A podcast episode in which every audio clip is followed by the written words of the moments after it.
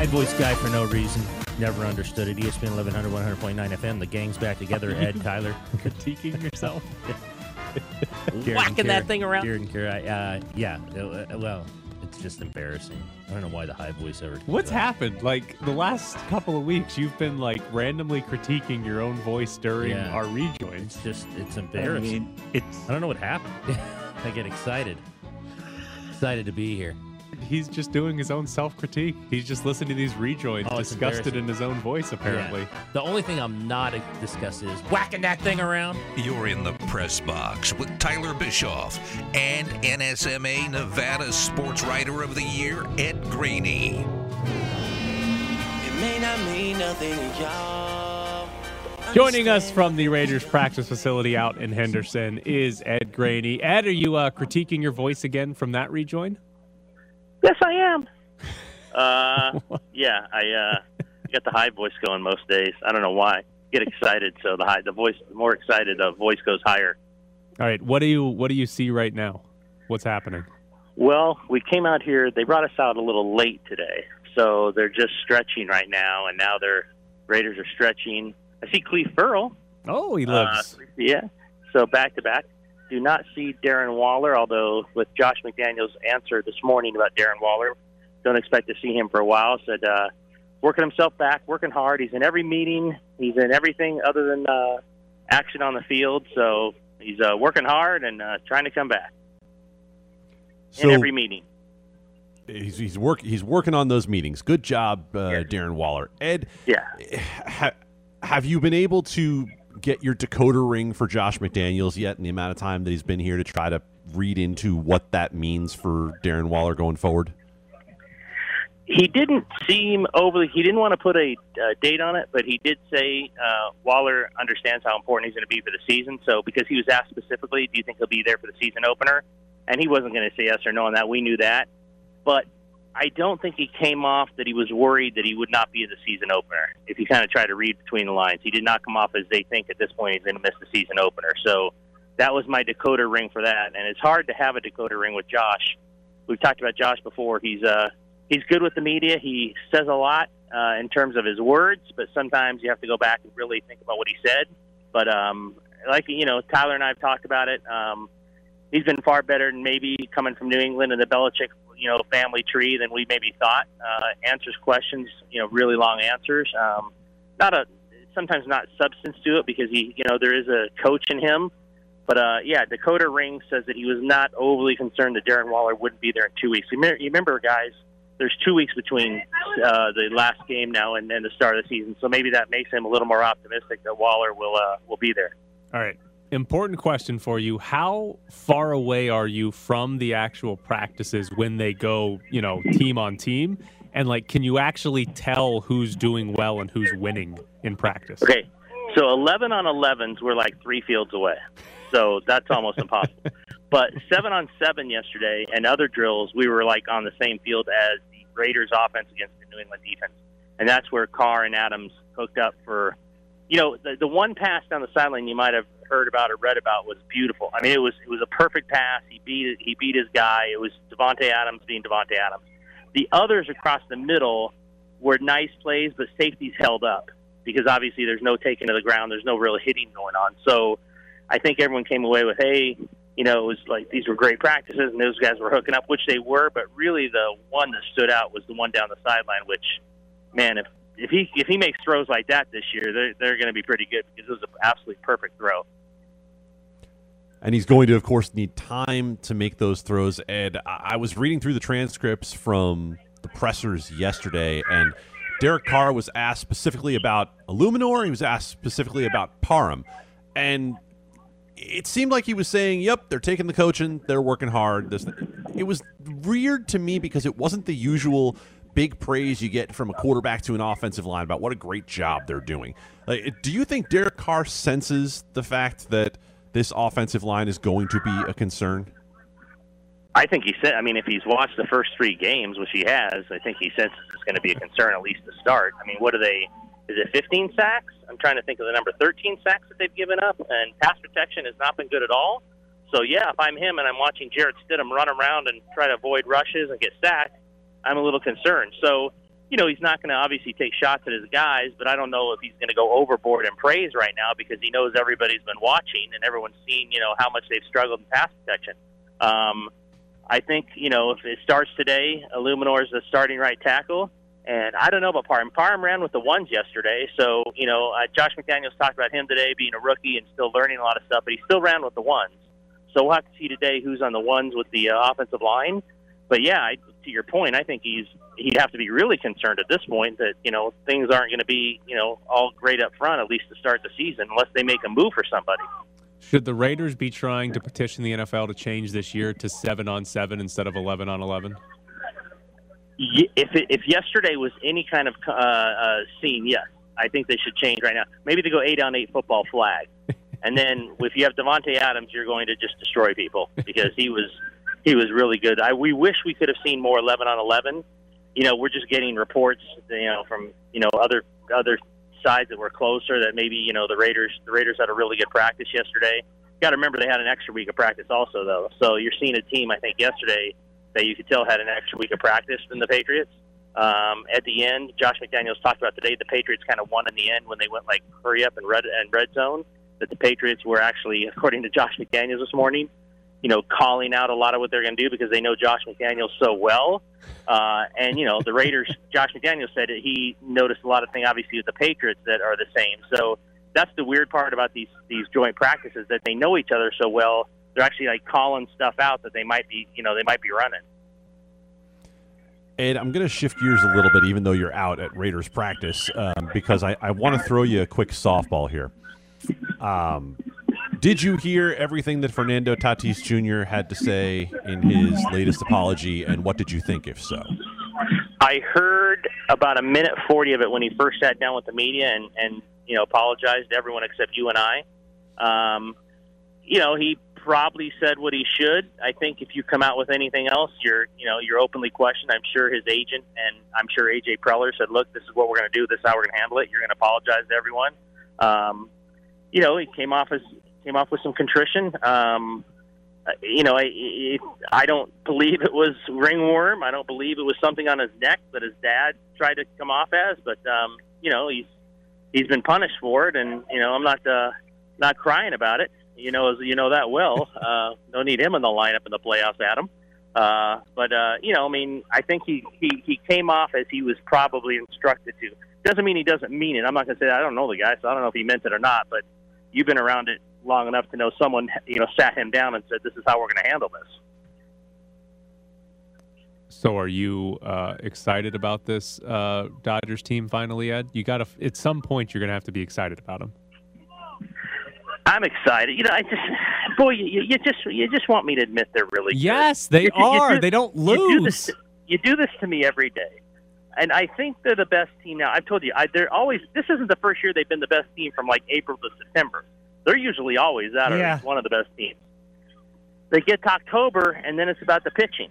I mean, that's that's the only thing. If you said that, you know, Buehler was healthy and Dustin May pitched like he did the other day into this postseason, then I'd say, okay, I think they're going to the World Series. But Buehler's out for another year and a half now, and we'll see what Dustin May does after one start. But you know, I mean, I just that's the only thing that concerns me. You know, if, if you go in a series and there's like you know Degrom and Scherzer, and you can't beat either of those guys, then you're down. You know, you, you're down two games already. That yeah, that worries me. I think the Mets are really good, um, the Braves, but the only thing that really um, allows me to be excited is that the Padres uh, will probably, the way it's looking, have to go through those teams. So, Tyler, you know, obviously, if they play the Padres in the playoffs, you'll never see me. Uh, I will be home, home under covers, um, you know, saying prayers uh, and uh, sweating the entire day before the game starts. How do you not like somehow rig it where you're like, I got to go cover this game for the paper? No. Too far away, my friend. Too far away. Oh, all right. And I, I, I'd be, I'd be a mess anyway. Come on, if I'm actually there, I'd be a complete mess. Yeah, that's what I want. And then you bring Cassie and she videotapes it. All right. Yeah.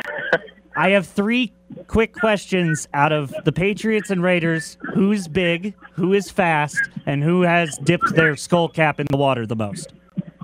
Um, okay, so the Patriots are big. There's just one guy. We're not sure who he is, but he is a monster. We don't know who Uh, we had to look at the roster on that guy. He was a complete monster. He's big. Davante Adams, who we're watching run routes right now, he's the fast one. And then what about water? I saw three guys, I think from the Patriots yesterday, in the uh, the tubs of water afterwards. So they were the ones in the water. No, no skull cap dunking. Nobody's dumping their their no, helmets in you there know what? whatever? I haven't seen the skull cap dunking. The only thing I've seen about skulls this year are those protective skulls they wear in their helmets, although they're not wearing them anymore. Okay, all right. Uh, oh, your skull cap You would- dunking was the best reporting you did last Big- year. Yeah. Big, big Patriots, fast, uh, fast Raiders, uh, water tubs Patriots. So you don't know the name of the big monster on the Patriots? I do not. Um, we were walking Does past he have a quickly, number? and all and all and all Vinny all Vinny uh, um, Bonsignore said was, "Look how big that guy is." oh, thank you, thank you. Um, it might be. Hold on, this is good reporting. I'm not so sure this was his number. No, that wasn't him. He's No, too small. there's another monster. Oh, that guy's too small. Okay, all right. That guy's only six six. All right. Well, uh, Ed, please enjoy trying to strain your eyes across three football fields to let us know how 11 on 11s go, and we'll see you tomorrow. Yeah, I'm gonna have to borrow some binoculars for 11s, but I'll like I'll try to do the best I can. All right. Thanks, Ed. All right, guys, have a good day. So there is Ed Graney live from the Raiders practice facility, uh, but unable to see things. And by the way, Adam, I, I think I have a new a new opinion, and we have new evidence about how the Raiders dominated practice yesterday. In that, pretty much everything we saw from reporters that were there was after seven on seven, and I would expect if the Raiders played seven on seven, they'd be just as good as anybody in the NFL. And I missed the obvious piece that they've had an extra week of practice. obviously you need the extra week of practice to work on your seven on seven drills. That's what it takes here. If the Raiders could get seven on seven games in, they're Super Bowl favorites. Like that that the one flaw in this team is now suddenly gone, no, no longer exists. We don't we'd have to have one guy snap it to Darren Waller or to Derek Carr and that's it. Just make Kolton Miller a center for a little bit. Team's going undefeated. I, I guess maybe, but the, the problem with that is uh, if let's say they put Andre James out there, Andre James against the Dolphins had a 12 pass block grade. I don't even think he could stop that one rusher. All right, coming up next, Sam and Ash join the show. it is what it is. Uh, you know, for me, like I didn't even hear about it. Uh, we actually had within the building someone lost a family member, so like I was so immersed in that and just talking to that person and that kind of stuff that it, it was a moment to really put things in perspective. Like it really doesn't matter. You know what I mean? Um, at the end of the day, anything I say will just be blasted out there. So I'm just gonna completely remove myself and just keep trying to play football. It's been nice just answering football questions. Uh, you know, and hopefully, hopefully, no more drama in the city. That's what that's what I hope. Call Sam and Ash at 702 820 1234 or visit their website, samandashlaw.com. Sam and Ash, because you deserve what's right. Good morning, Sam. Good morning, Ash. Ed is hiding from you guys again. He's actually out at Raiders practice, but I just will claim that he's hiding from you. What? Yeah. Who are the Raiders? Come on. know. I agree. I agree. He's got to go stand in the heat and watch the Raiders. Um, all right. The first story I want to talk to you guys about is Dennis Rodman, who says he's going to Russia to help Brittney Griner, or as he said, help that girl. Um, who do you guys think gave him permission to go to Russia? no one. Dennis Rodman. So when he says I got permission to go to Russia, does that mean he just bought himself a plane ticket? Well, it means he he he got a visa to go to Russia, and he, you know, is he. That's it. He that's only maybe he, he went to the consulate, he went to the embassy, and he and he got permission to travel, which is a little tricky for Americans now. Um, I think it's a colossally bad idea. The last thing they need is uh, we need is another American hostage uh, being held over there. I suggest he keeps his vape pen and whatever other contraband he has, uh, you know, he carries with him at home. Uh, but this is a disaster, uh, and I, it's it's just a sideshow, and I don't think it'll. I don't think anything will come of it particularly. what if they keep Dennis Rodman and give us Brittney Griner back? Might be a win-win. Right. A lot of people I might, know, it might take that be a trade. total win. Yeah, they might take that trade. So on the Brittney Griner situation, uh, she got sentenced finally in Russia. There were reports that the United States did make a you know prisoner swap offer that would include the arms dealer that has been here in the United States, but Brittney Griner's still in Russia, hasn't come back. I like we've talked about this before and how eventually it'll be some sort of prisoner swap, but like if that offer isn't what Russia wants, what the hell does the United States actually offer that Russia would take? Well, this is how uh, settlement discussions, any type of negotiation works. You make an offer that you think the other person can't refuse, and then when they refuse it, they usually make a counteroffer. They say, "No, no, we want that and also these other two people." And so right now it sounds like the ball is in Russia's court to either accept the US's offer and send Brittney Griner back in exchange for the arms dealer that we have in custody or to make a counteroffer and make additional demands. Uh, and that's just kind of how the whole process will work out.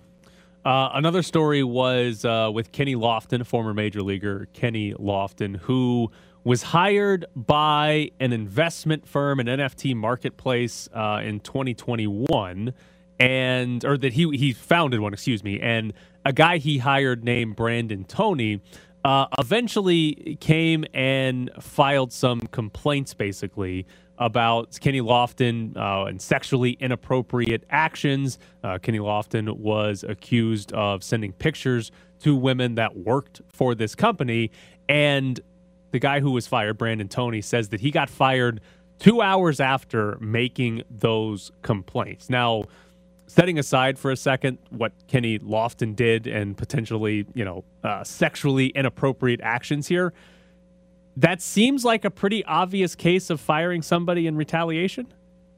Yeah. So, I mean, right. It, look, he, it looks like this guy was an at will employee, which means that, of course, his employment could be terminated at any point. I, I didn't read that there were on this particular case that there was an employment contract, right? There was a promise of employment, uh, a pretty decent salary, 85 grand. And, and he, you know, ultimately, you know, he lost that job. So he has damages. Um, you, you know, there might be a lot more to this. All we have right now is one side of the story. And it sounds pretty compelling, right? Two hours later, the guy's canned after making a complaint. You know, is he is he a, a whistleblower? Does he fall under protections in his state for that? It depends. Uh, here, he, he may not necessarily be a whistleblower, and there might be also a lot more there that makes the case for his termination reasonable. So I, you know, I look at these cases and and it's, you know, sure. I mean, if the guy really is, Lofton's really sending, you know, uh, inappropriate pics uh, to to people in the company and somebody complains and gets canned, you know, does he have a case? Sure. Uh, but I mean, it's very fact driven, and and here I, I think when you have just one set of allegations on one side, you, you don't really know what all the facts are. Is there and, and the idea of it being like an at will uh, state, and you know the idea that you can get fired at any time for really anything. Like, how do you, I guess, protect yourself if you are going to say, hey? My boss or somebody higher up than me in the company is doing blank. And like how do you protect against being fired in retaliation when it's at an at will situation? Well i i highly recommend it's a great question. I mean i think somebody ought to first consult with a lawyer.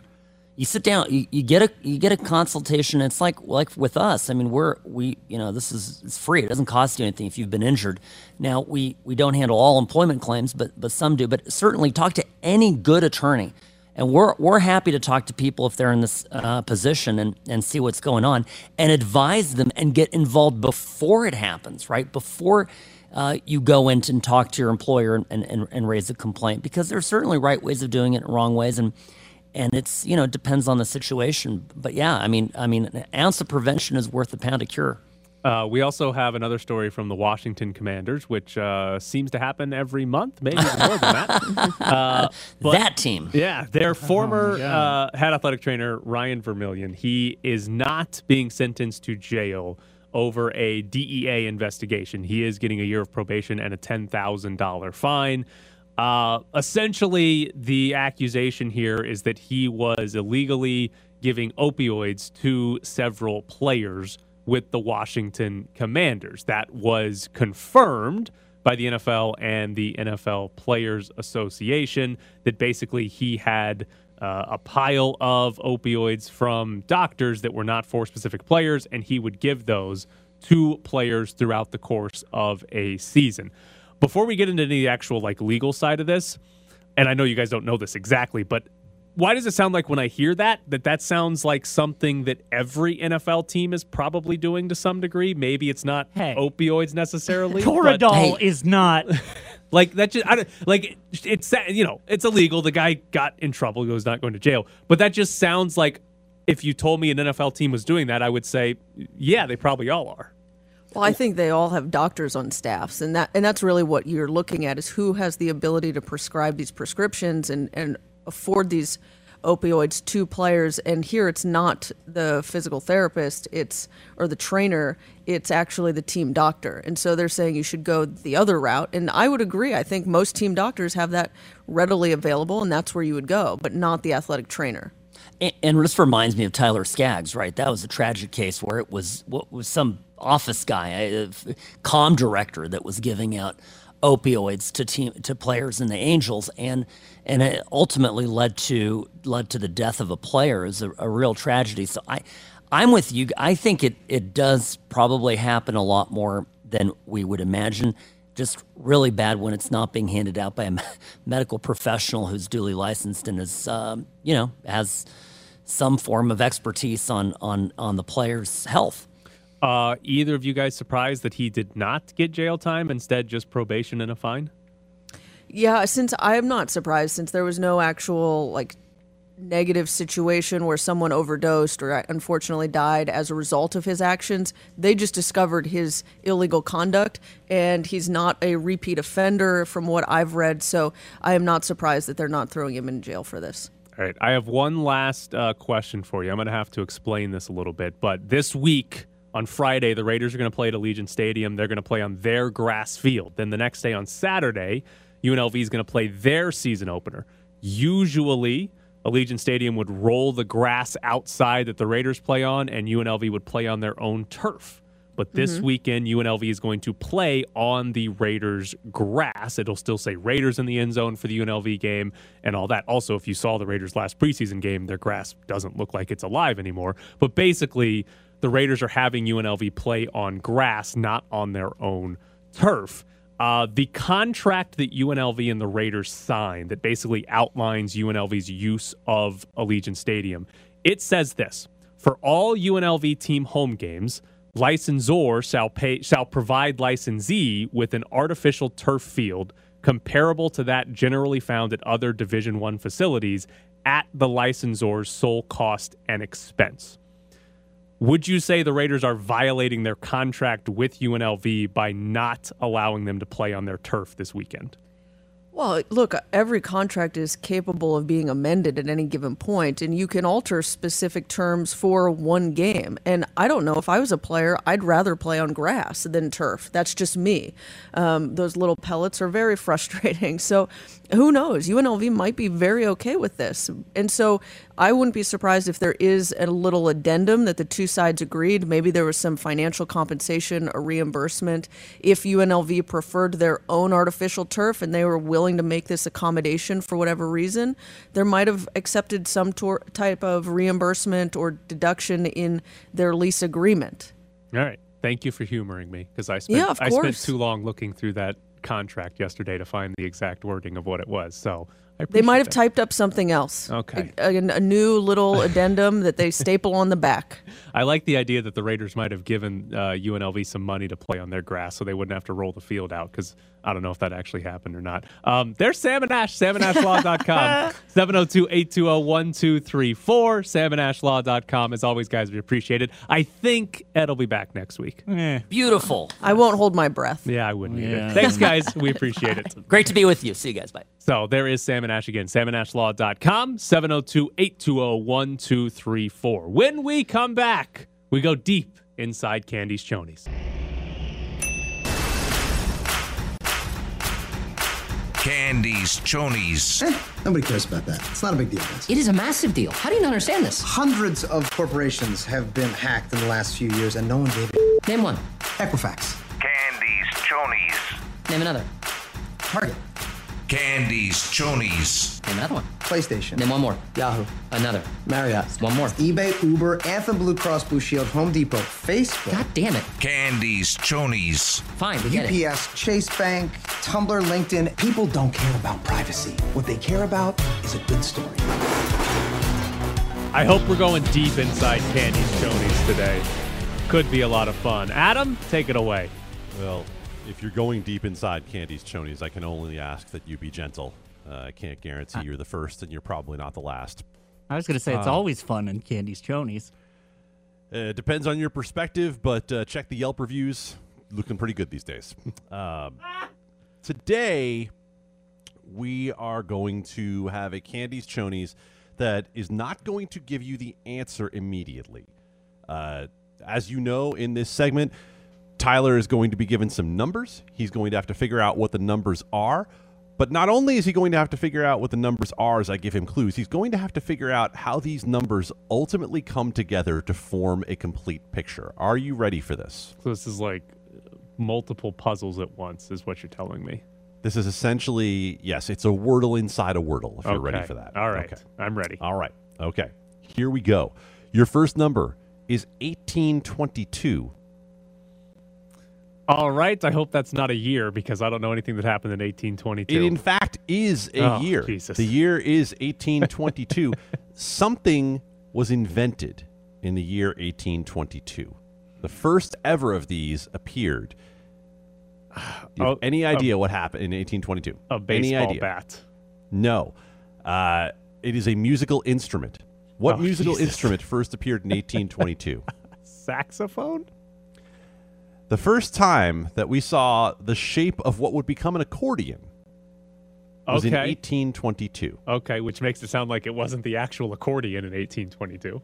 It was about five years later that the accordion took full shape, but the first bones of an accordion appeared in 1822. Do you have any idea how this fits into the larger picture? I no, I got no idea what the, my first puzzle piece means for the larger puzzle. Did you Okay, watch the Weird all right. Al movie? Uh, this is not going to have to do with Weird Al. I'll give you that much. Um, your next number is a set of odds 30 to 1. 30 to 1. Okay. 30 to 1 odds. Do I get more than that or do I, I guess it's It- this is from 1 this is from golf. from golf. Okay, my god. 30 what are to we 1 doing? odds for golf. 30 to 1. Uh okay, I don't know enough golfers to know who Okay. would be 30 to 1. All right. Uh, these, I'm, I'm just going to, I'll I'll give you a hint here. Uh, this is from the American Century Championship, and the the odds on the winner were 30 to 1 prior to being bet. And then once they were bet, they went down to 7 to 1. They were, in fact, bet on not only by people who thought that 30 to 1 number was ridiculous, but by the golfer himself. Oh, all right, this is a fun story now. Somebody was this recent or did this happen in 1822? This happened in the year 2020. Okay. Uh, my golf knowledge is not good enough to know Okay. which golfer bet on himself So- two years ago. Okay, so your golf knowledge does not include which golfer bet on themselves at 30 to 1. The odds got down to 7 to 1, and you don't understand how that and an accordion fit into today's Candies Chonies. Absolutely not. I have zero idea where we're going with this. Okay. Your third and final number is 62. 62. Did somebody It's a sh- percentage. oh, it's a percentage. I was going to say, did somebody shoot a 62? 62%. Okay, I'm, I'm going to need more. I don't know what 62% Okay, is. 62% comes from the sport of baseball. Oh, God. All right. You have completely lost me. 62% from the sport of baseball. And so far, I've got an accordion from 1822 and a golfer who. Ba- I, I have no idea what's happening. 62%. This happened in the year 2021. Something happened 62% of the time. 62% of the time in baseball in 2021. I, It could only have happened in baseball in the last couple of years. uh, something to do with extra innings. What would have had the home team won 62% of the time? That seems high. That seems too high. That shouldn't be my guess. Uh, games that went or games that ended in 10 innings? Okay. Before we go any farther, I'm just going to quickly ask Jared if he has any idea where we're going here. I mean, I yelled Ghost Runner. No, I think he means on the whole picture. Oh God, no. Accordion golfer bet on himself Something and he to do with yelled Ghost Runners. And he yelled Ghost Runner. Jared got the third number. Uh, in 2021, the Ghost Runner scored 62% of the time. 62% of the runner that goes on base for reasons in extra innings Good reasons. scored. John Smoltz. I swear to God, if the answer to this is somehow John Smoltz, Well, how would it be John Smoltz? Tell me more. I don't know. I Wait, does John Smoltz play the accordion? John Smoltz is an, acco- Oh, is an accomplished Jesus. accordionist. Yes, yes, yes. John Smoltz at the American Century Championship, which is the golf tournament played in Lake Tahoe for celebrities and Oh, athletes, my God. began as a 30 to 1 favorite. In fact, he was shocked at that number and went and quote said, "I couldn't get to the sports book fast enough to bet on myself." The Ghost Runner scored 62% of the time in 2021. And if you don't know why the answer to this question is a problem for Tyler, it's because Tyler is now joined at the hip forever with John Smoltz because they both like the Ghost Runner rule. And John Smoltz is never wrong about baseball. So now Tyler knows all these things about John Smoltz, his new buddy in arms. See, here's the real problem. I now have two things about John Smoltz that I like. I agree with him about the Ghost Runner on second, and he bet on himself after thinking the number was too high. That's phenomenal by John Smoltz. You're really evolving, Tyler. I- this is A- the worst. Age is suiting you well. This is unbelievable. You like you give me another month or so, and I'm going to be telling you that teams are losing in the postseason because they're not bunting enough. please i'm here for all of it and and when when you really make the transition we'll we'll carve out some time for you to play your latest ditty on the accordion All right, um, Adam Candee website's Legal Sports Report. How legalsportsreport.com legalsportsreport.com. How should how should we feel about a celebrity betting on himself to win a celebrity golf tournament? charles barkley has done it before uh, as well he's bet on himself to uh, to make the cut i think the the situation here is you've got an individual betting on that individual's performance where the individual has to perform well in order for them to reach that goal. Now, if they if there were a no price on this like there are at some sports books, if there were a no price and they bet the no and then went out there and played one-handed, we might have an issue. Uh, first off, I very much love that John Smoltz bet on himself to win, and the other example is Charles Barkley betting on himself to make the cut. Uh, that's a very good distinction between those two. Um, I'm also assuming the amount of money you're allowed to bet, the maximums on a celebrity golf tournament, are not very high. You would assume that the sports book seeing John Smoltz walk in saying I'd like to bet on John Smoltz did not say, "Sir, how many zeros go behind that?" Okay. we would be able to pick John Smoltz out of a lineup, but do you really think the average like ticket writer wouldn't just look up and go, "Yeah, sir, what number? What number? I need the number. Give me the number." that is actually quite fair when it comes to what the average ticket writer is trying to do in terms of moving the line down. But the other thing is, John Smoltz probably didn't walk in and say, "I want to bet fifty bucks on this." So Right. I'm going to guess that the number fell somewhere between, you know, average whale at a baccarat table and average uh, tourist from Oklahoma, which probably requires supervisor approval. If you could bet the no on something, would you bet the no on your performance and then like like as a well, if I suck, then at least I win some money. But if I'm good, hey, I'm, I'm good. Did either of you ever see along those lines the horrendous ESPN uh, scripted poker series Tilt? No. Oh, I okay. Like a TV show? When I worked at a uh, when I worked at a pawn shop, we would get in hundreds of copies of that and Playmakers, and we Oh, Playmakers was horrible. and it was like four dollars for the complete season. Okay, we've got twenty five of them. Dollar ninety nine for the complete Yeah. season. Somebody buy these. Please take it off our hands. Well, in the terrible series Tilt, uh, the season culminates where there's this villain poker player that this group of more noble poker players are working to take down. And they ultimately end up beating him at the final table, and he doesn't seem all that upset. Why? because he knew that something was up. He knew that somehow this group had their number. And according to Tilt, his daughter went and bet on him at the sports book to lose, and bet on the other group to win, and so he still made money off it. Yeah. Yeah. That sounds legal. Because, wait, you can bet on poker tournament? Okay. Yeah, right. yeah, uh, uh, yeah. Especially, I, I believe the daughter was Olivia Wilde as well. I don't think they're taking her bet. All right. Um, yep, I'm gonna go with the. Uh, I like the villain poker player more than the noble poker player already. Noble poker. You, the team, was you like John poker? Smoltz betting on himself, so of course you like this I guy do. betting on himself. I do. I'm not asking you more questions about this weird poker show Tyler because Smoltz. get out of here. We've got Luke Bryan tickets to give away at Resorts World. He's doing three shows there. We got tickets for the show on August 31st. A pair of tickets. Call in now, 702 364 1100. Be caller number 12 at 702 364 1100. You'll win a pair of tickets to go see Luke Bryan at Resorts World at the end of the month. That's 702 364 1100. Derek, just real quick. Obviously, Josh, the time he spent with New England had his fingerprints on that offense. I'm curious if you saw any glimpses when you were watching their ones. Huh. Were there any glimpses of leftover of whatever it is that they're doing? And then you maybe saw and you went, oh, wow, this is, and it gave you an inclination as to how to do something. Or was there anything you saw from the Patriots offense which resonated? I gotta be honest, I saw like two plays until the two minute drive uh, because what, we would come off and treat it like a like a game. I'd sit down and do the conversation, talk through it, kind of thing. So, if I'm honest, I didn't really. I saw only a couple plays. Yeah. You're locked in the press box.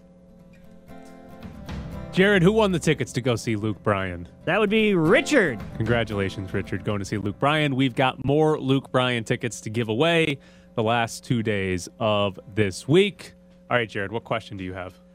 Okay, so, and I know no one cares about anyone's fantasy team, but this this happened to me during a draft. I was targeting tight ends, but I was on the um, I I was on the the tw- uh, 14 15 slot. So are the basically He had the you had the snake picks. yeah In a 14 team league, I'm assuming. yes Okay. And so every time I was trying to get a tight end, I'd be like, all right, well, Darren Waller. And then just, he was gone 20 picks, like, because it took forever to come back to me. So I wound up with Taysom Hill as my starting tight end. Man, it's going to go well is for you. there anything you've ever, like, is there any player you've ever just gone, well, I guess I'm streaming this year? I mean, Taysom Hill's like as bad as it gets, right? Did, has does anybody draft Taysom Hill for any position in fantasy football now? I was. I mean, Sean Payton's not there anymore, and he's the one that loved Taysom Hill. He had two catches for 10 yards. But that's largely because he was a quarterback. So we'll, give we'll give Jared some room there. I I have one league that in particular every year. It's like a 15 round draft, and like in round 10, people start taking defenses and kickers, and I'm Jesus. like, yeah, I'm just gonna stream a defense by matchups every week. In fact, I would rather have a defense that I'm trying to match up every week as opposed to taking someone. So I no, I don't think you're screwed when it comes to streaming tight ends because I do think you can probably play the matchups because it's not like you have that one dominant tight end anymore that you take over everybody. You just heard Jason Fitz say earlier that he doesn't like Kelce this year because of the lack of Tyreek Hill there. So I, I don't know that that's necessarily a bad thing that you didn't use a super high pick on a tight end. Well, I wanted to, but I couldn't. and, and look, Jared, as with many things in your life, even if circumstances deny you your bad instincts, don't take the gift of a good outcome and look it in the mouth. Okay. I, I think the problem for Jared is that he's in a 14 team league, and because you drafted Taysom Hill, did other people draft two tight ends?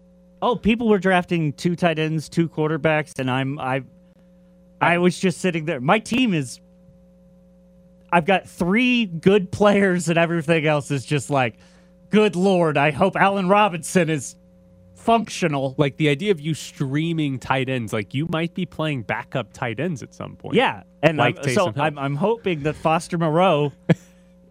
Did you draft him? You should have drafted him. No, I went. with- The reason I went with Taysom Hill is because I went. Well, maybe they'll do that stupid goal line thing with him. Actually, that's not impossible. I don't mind that at all for the shot at a rushing touchdown. Yeah, if you're going to draft late, you might as well draft with the thought of some upside. Uh, better question: Who did you take at the 14-15? Uh, because I'm in a league with a bunch of Bears and Chiefs fans, I was able to get the running back from Indianapolis. So Jonathan Taylor What? lasted until the 14th pick. That is correct. You should What? win this league by default. Yeah, I'm, I'm not joking. Patrick Mahomes was, I think, he, he went number three off the board. Like, the- In what I'm assuming is a standard scoring league of four points per passing touchdown. correct. Yeah, no, no, no. Yeah. Nope, nope, nope. Who? I mean, you don't need to go through them. There's only like two viable Bears you should draft in fantasy football. Justin Fields went in the top 10. No, oh my God. Hey, And you're telling us that you only have three good players. I it's In what it's- round did you start drinking, or when did you not start drinking early enough? I so okay, Lamar Jackson, Taylor and Jones are good and then but but that by that point there's that middle tier of dudes that you're like, "Oh, maybe I can get Josh Jacobs." Nope, he's gone. All right, maybe I can get ETN. Nope, he's gone. All right. I guess I'm getting just a random dude. I'm assuming that since you, when you say Jones, you're obviously talking about Zay Jones, right? Aaron Jones. That was my oh, okay. That I was my way more second round about pick. Zay. I lo- look. You have Jonathan Taylor and Aaron Jones. Like in a 14 team league. You probably should be winning many weeks just based on that alone. And you said Lamar Jackson, right? Yeah, Adam Thielen and Allen Robinson. I think Allen yeah, you Robinson don't, will be I mean, like good. one of the two of them will be healthy. Yeah. So You don't know It's which fine. one. And it might No, happen- I have no idea which one. Well, but are we- in any is- given week. Is that what I should do with uh, Jeff Erickson? Should that be my question for him? Yes, uh, Thielen versus Allen Robinson the whole year. Yeah. That was so, Adam, if you're unaware, the entire time we had Jeff Erickson from RotoWire on last year, Jared simply would ask him Aaron Rodgers or Jalen Hurts every single week.